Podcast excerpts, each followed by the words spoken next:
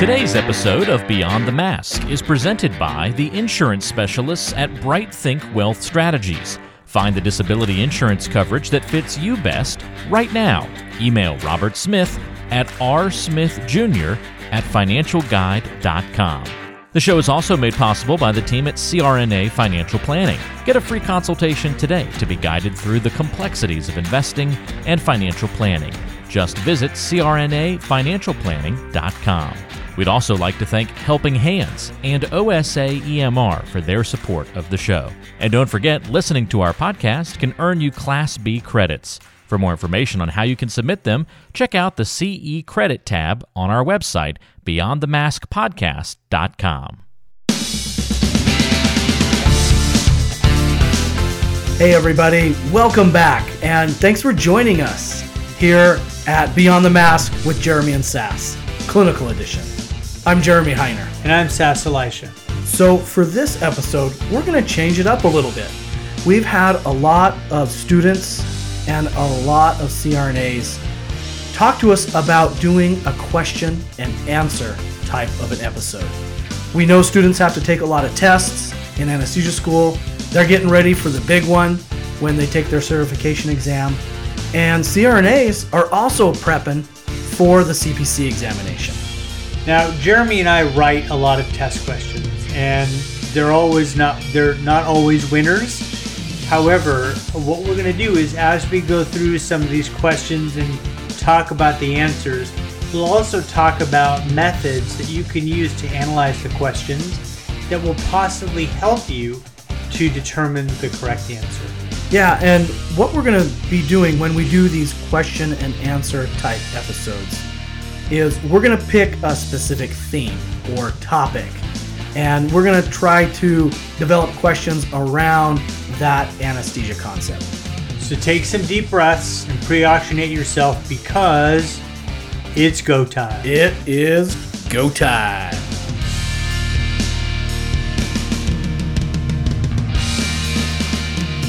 We know CRNAs are busy with limited time. That's why we want to bring you clinical updates and reviews that are pertinent to your anesthesia practice. This is Beyond the Mask with Jeremy and Sass, Clinical Edition. Together, Jeremy and Sass have a combined 40 years of teaching anesthesia students and CRNAs. They speak nationally and at state associations and also continue to practice anesthesia in the operating room. Jeremy and Sass author and edit several anesthesia textbooks, including Nurse Anesthesia, the core anesthesia textbook used in the CRNA profession. All right, so question number one Which measure is an accurate indicator of pre oxygenation? A. An SpO2 of 100%. B. Patient taking large tidal volume breaths. C. Fraction of exhaled or expired oxygen. And D. Pre-oxygenation with 10 liters of oxygen per minute. And oh man, this is this is a favorite question of preceptors when they get brand new anesthesia students in the OR. How do you know you've adequately pre-oxygenated your patient? And the best answer here even though you'll probably be doing or it, or you'll at least be motivating the patient to do some of these. But the best answer is C, the fraction of exhaled or expired oxygen. When that is above 90%, your patient is adequately pre-oxygenated. Another way of saying it is adequately denitrogenated because we know that the most amount of gas a patient is breathing in in terms of room air, the most amount of gas is nitrogen. So we need the patient to exhale as much nitrogen as they can and replace that with oxygen. That's why we put them on 100% oxygen at a high flow, ask them to take big, deep breaths. And we like to see that oxygen saturation go up, and it does pretty quickly, but that those are not the best indicators of adequate pre-oxygenation. The best indicator is that FeO2 of greater than 90%.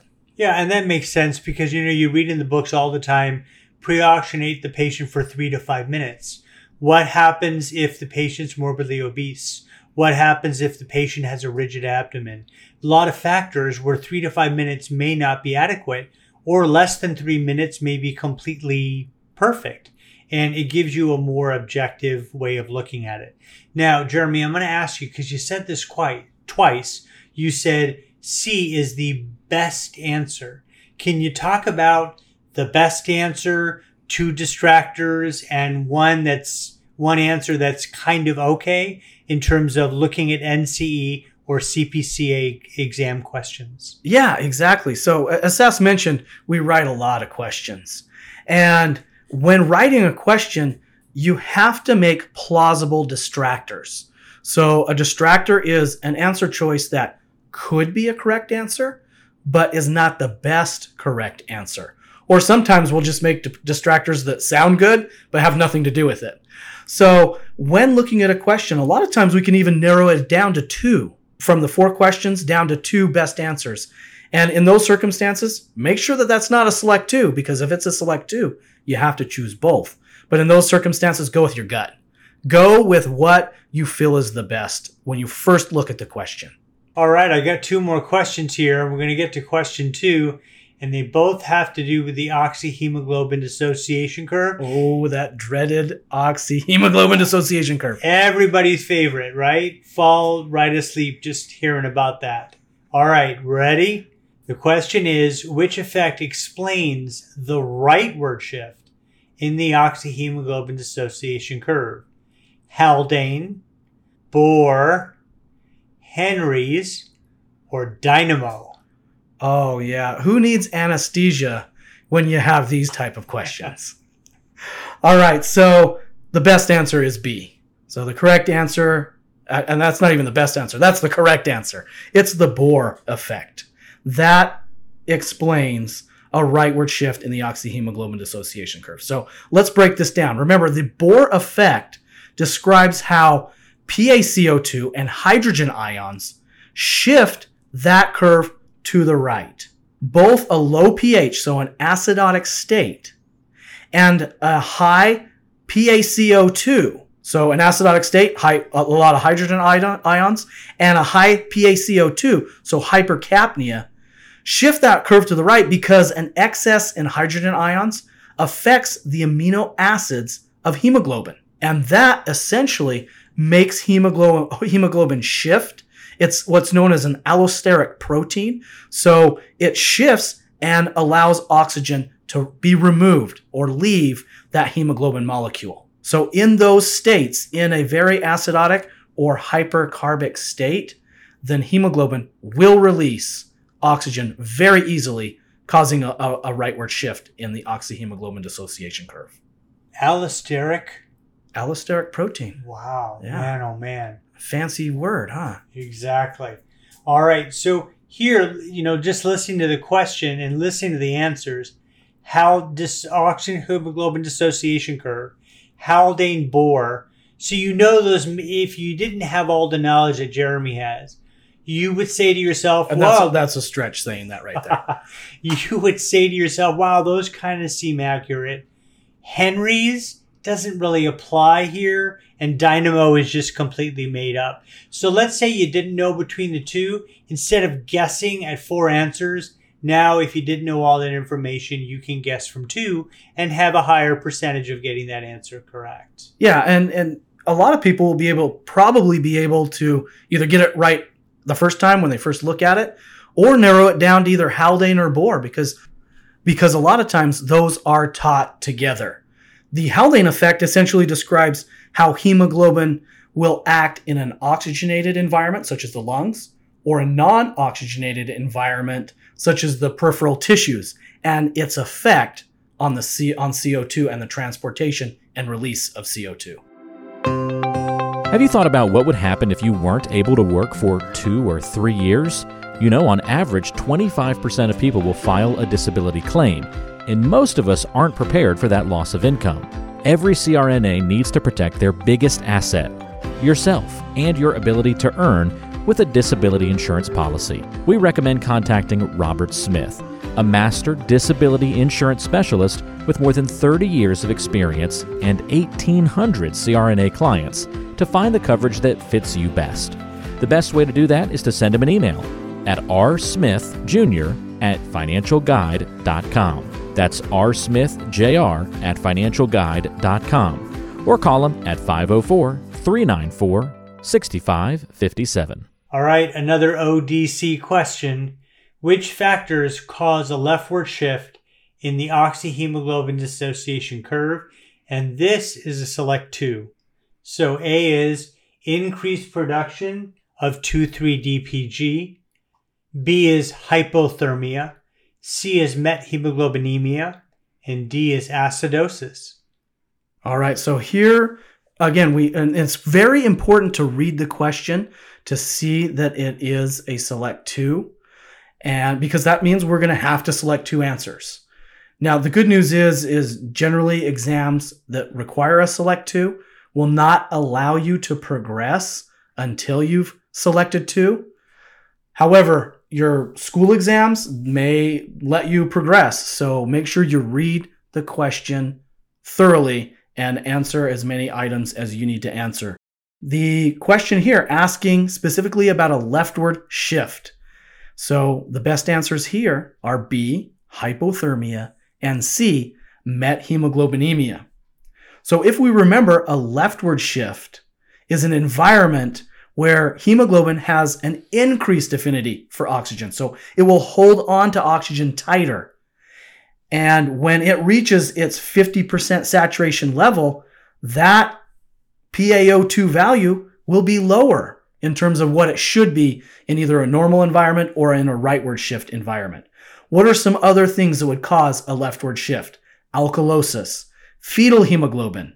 We already talked about methemoglobinemia, but also carboxyhemoglobinemia, hypothermia, and then not an increase in the production of 2,3-DPG, which is produced by the red blood cell in a hypoxic environment, but a decrease in 2,3-DPG. So here's another trick that question writers will like to do in terms of distractors. If there's an opposite, then they'll either use that as a distractor. And one thing that you can do is if you see a question, and this question doesn't have it, but let's say this question had two answers. One was an increase in 2,3-DPG, and the other was a decrease in 2,3-DPG.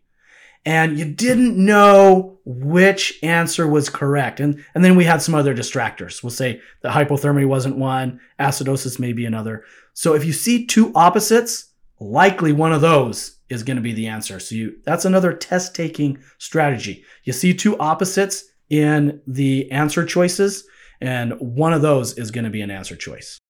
All right. Well, we have a new type of question here about hypoxic pulmonary vasoconstriction or HPV. So the question reads Hypoxic pulmonary vasoconstriction is inhibited by, and this is a select two, sevoflurane, propranolol, nifedipine, or fentanyl. All right. So, oh, we love our HPV, hypoxic pulmonary vasoconstriction. It kind of sounds like something else hpv something unwanted. But no we actually do want this. This is the the the uh, lungs ability to divert circulation to better ventilated areas of the lung.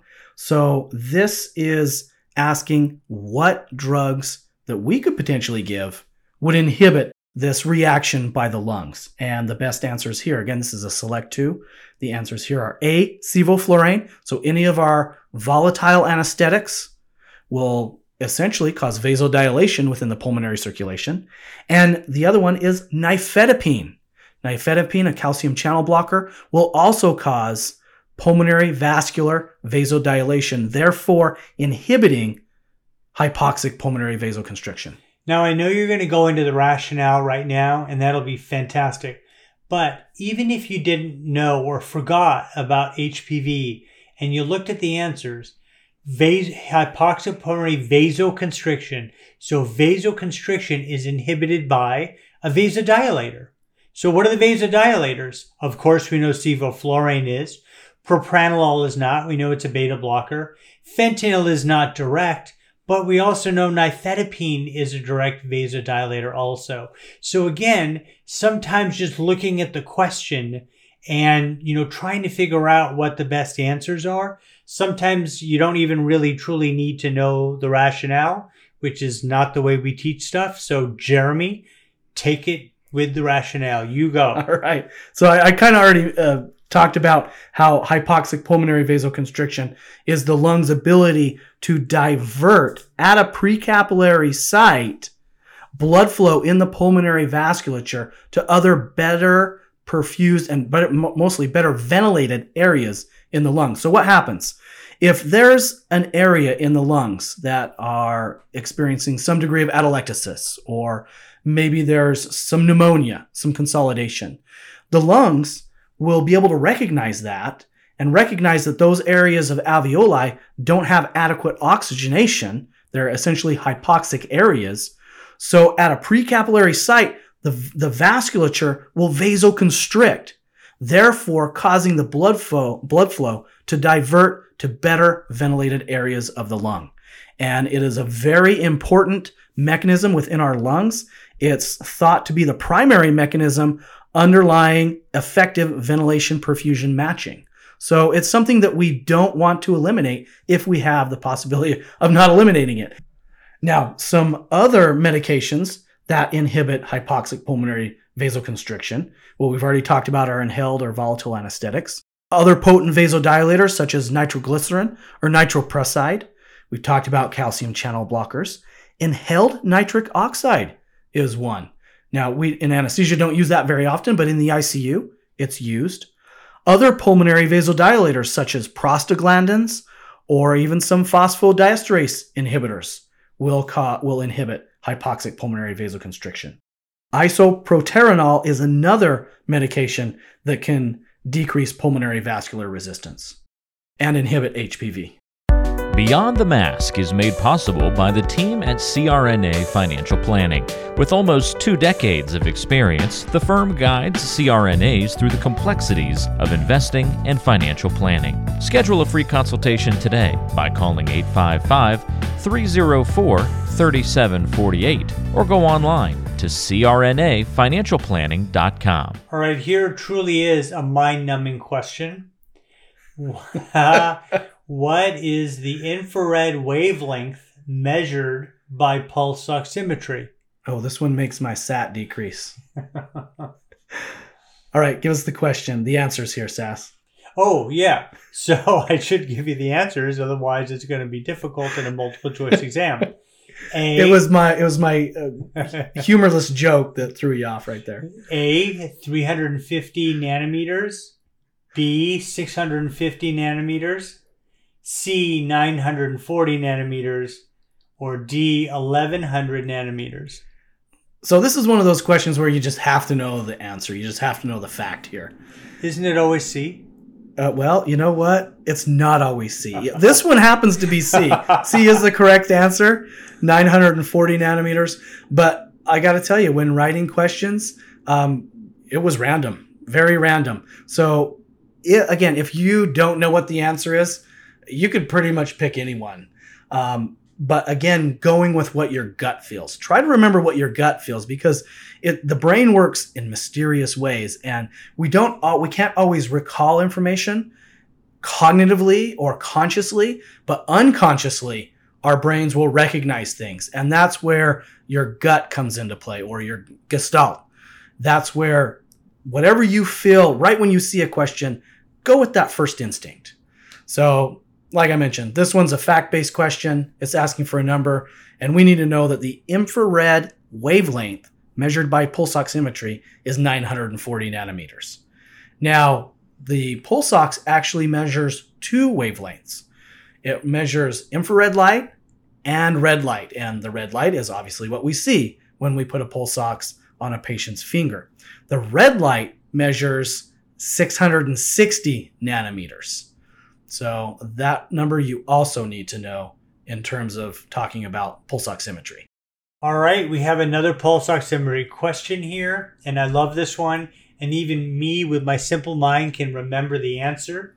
Here's the question Which principle describes how light is absorbed by pulse oximetry? A. Boyle's. B. Beer Lambert. C. Starling's and D, Fick's? Okay, Sass, so you said this one's easy for you to remember. So please tell me, and especially our audience, why it's so easy for you to remember this particular question. It's because it's beer. I remember beer and pulse oximetry, even though beer stands for Dr. Beer and Lambert stands for Dr. Lambert, the guys who figured this out. Okay, so now I'm just imagining you with a pulse oximetry probe on your finger, tipping back, t- tipping, tipping back your favorite IPA. All right, so well, there you go. And you're Sass, you're absolutely right. The answer here for light being absorbed by pulse oximetry is the Beer Lambert principle. So you had mentioned the two different individuals who now have their names uh, uh, associated with this particular principle. And the first one is Dr. Beer. The Beer portion of this law describes how the amount of light absorbed is proportional to the concentration of the light absorbing substance. So essentially, what's the concentration of hemoglobin? And that's the Beer portion of this law. What is the hemoglobin concentration? The Lambert portion of the law describes how the amount of light is absorbed in proportion to the length of the path the light has to travel through. Or another way of saying that is the absorbing substance, or how far away is that? So we can just think about vasodilation causing more hemoglobin molecules to be present in the absorbed light. So there you go. Beer Lambert principle. Next, num- question number seven. Which respiratory muscles are involved with exhalation? A. Internal intercostals. B. Abdominal muscles. C. The diaphragm.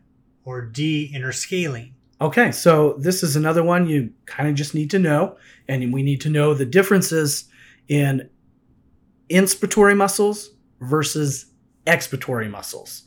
And this particular question is asking about an expiratory muscle. So which which muscles help with exhalation? And the answer here is B, the abdominal muscles. The diaphragm, the inner interscalenes, the internal intercostals are all inspiratory muscles. And if we remember, the inner interscalene muscles generally come into play when the patient needs uh, more of an inspiratory effort.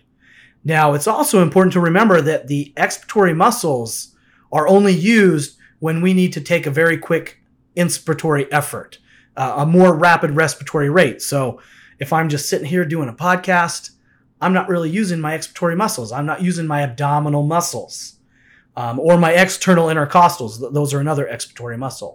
But if I all of a sudden get excited and run outside because I just got a package from Amazon, then you know maybe my respiratory rate is going to be going up. So I will need to use my expiratory muscles and force that air out so I can take another inspiratory effort. All right. Then question number eight, again about breathing, and breathing is always good. So, which inspiratory muscles, inspiratory muscles, are involved with supplemental inspiratory effort during times of respiratory distress? A. External obliques. B. Internal intercostals. C. Diaphragm. Or D. Interscalene. Yeah, I kind of already let the cat out of the bag on this one, right? With the last question. So we're looking for an additional inspiratory effort here. And if you're paying attention on the last question, I mentioned the interscalene muscles. These are also known as accessory muscles. There are other accessory muscles that are involved in an additional inspiratory effort. The sternocleidomastoid muscle, um, of course, the scalene muscles, the interscalene, are part of that. We have the anterior, medial, and posterior scalene muscles. And even the pectoralis minor muscle on the chest is involved in that additional inspiratory effort. Now, I have another, we don't have this here, Sass, but I thought it just came to me. Another really good question that could be asked in terms of respiratory, and, and we're talking about respiratory muscles here. If there was a question on how does the diaphragm function? What is the nerve innervation for the diaphragm? That is a very, very popular question for both boards and for anesthesia programs to ask. So, Sass, what is the answer to that? Where does that nerve innervation come from? The phrenic nerve. Oh, I love the phrenic nerve. Yeah. And there's there's not just one phrenic nerve, is there? Bilateral phrenic nerves. Bilateral phrenics. That's right. And where do they come from? Where do they originate? C3 through C5 keeps the diaphragm alive. I remember. I still remember learning that from anesthesia school. You're welcome. Yep, you should take credit. Uh, Sass was one of my instructors way back in the day, and believe it or not, every once in a while I listen to him. In the prehistoric days. Old timer alert. All right, CRNAs, so you can earn Class B credits for listening to Beyond the Mask podcast with Jeremy and Sass Clinical Edition. And if you've liked what you've heard, please help us to grow. Consider leaving us a five star review and writing a review because it really does help us improve the podcast and improve the offering that we can do to our listeners. Yeah, and we appreciate everyone who's left reviews. It it really does help people find the show. Okay, CRNA Nation, thanks for hanging with us for this episode, this Q&A episode on respiratory and respiratory monitoring. Remember, keep ventilating and we'll catch you on the next episode.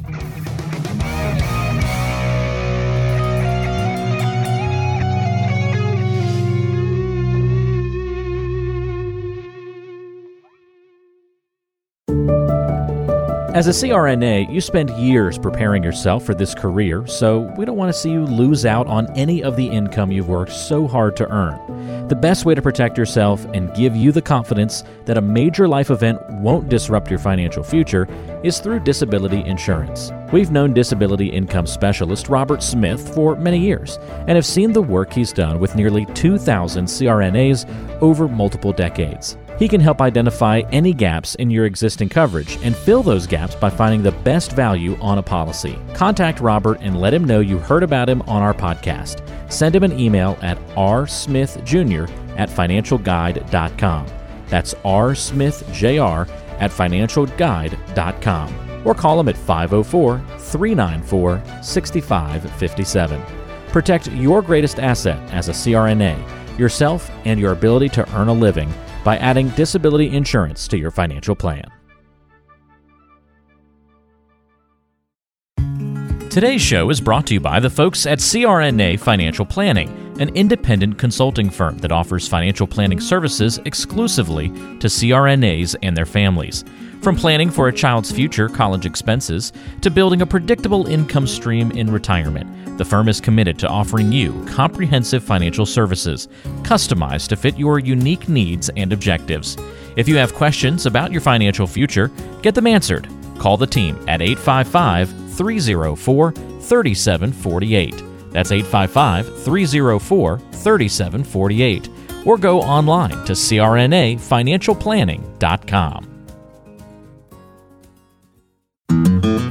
Hi, this is Jackie Rowles, President of the International Federation of Nurse Anesthetists and President and founder of Our Hearts, Your Hands, a global anesthesia support community that takes donations to allow nurse anesthetists in low and middle income countries to go to educational programs, buy equipment, or textbooks.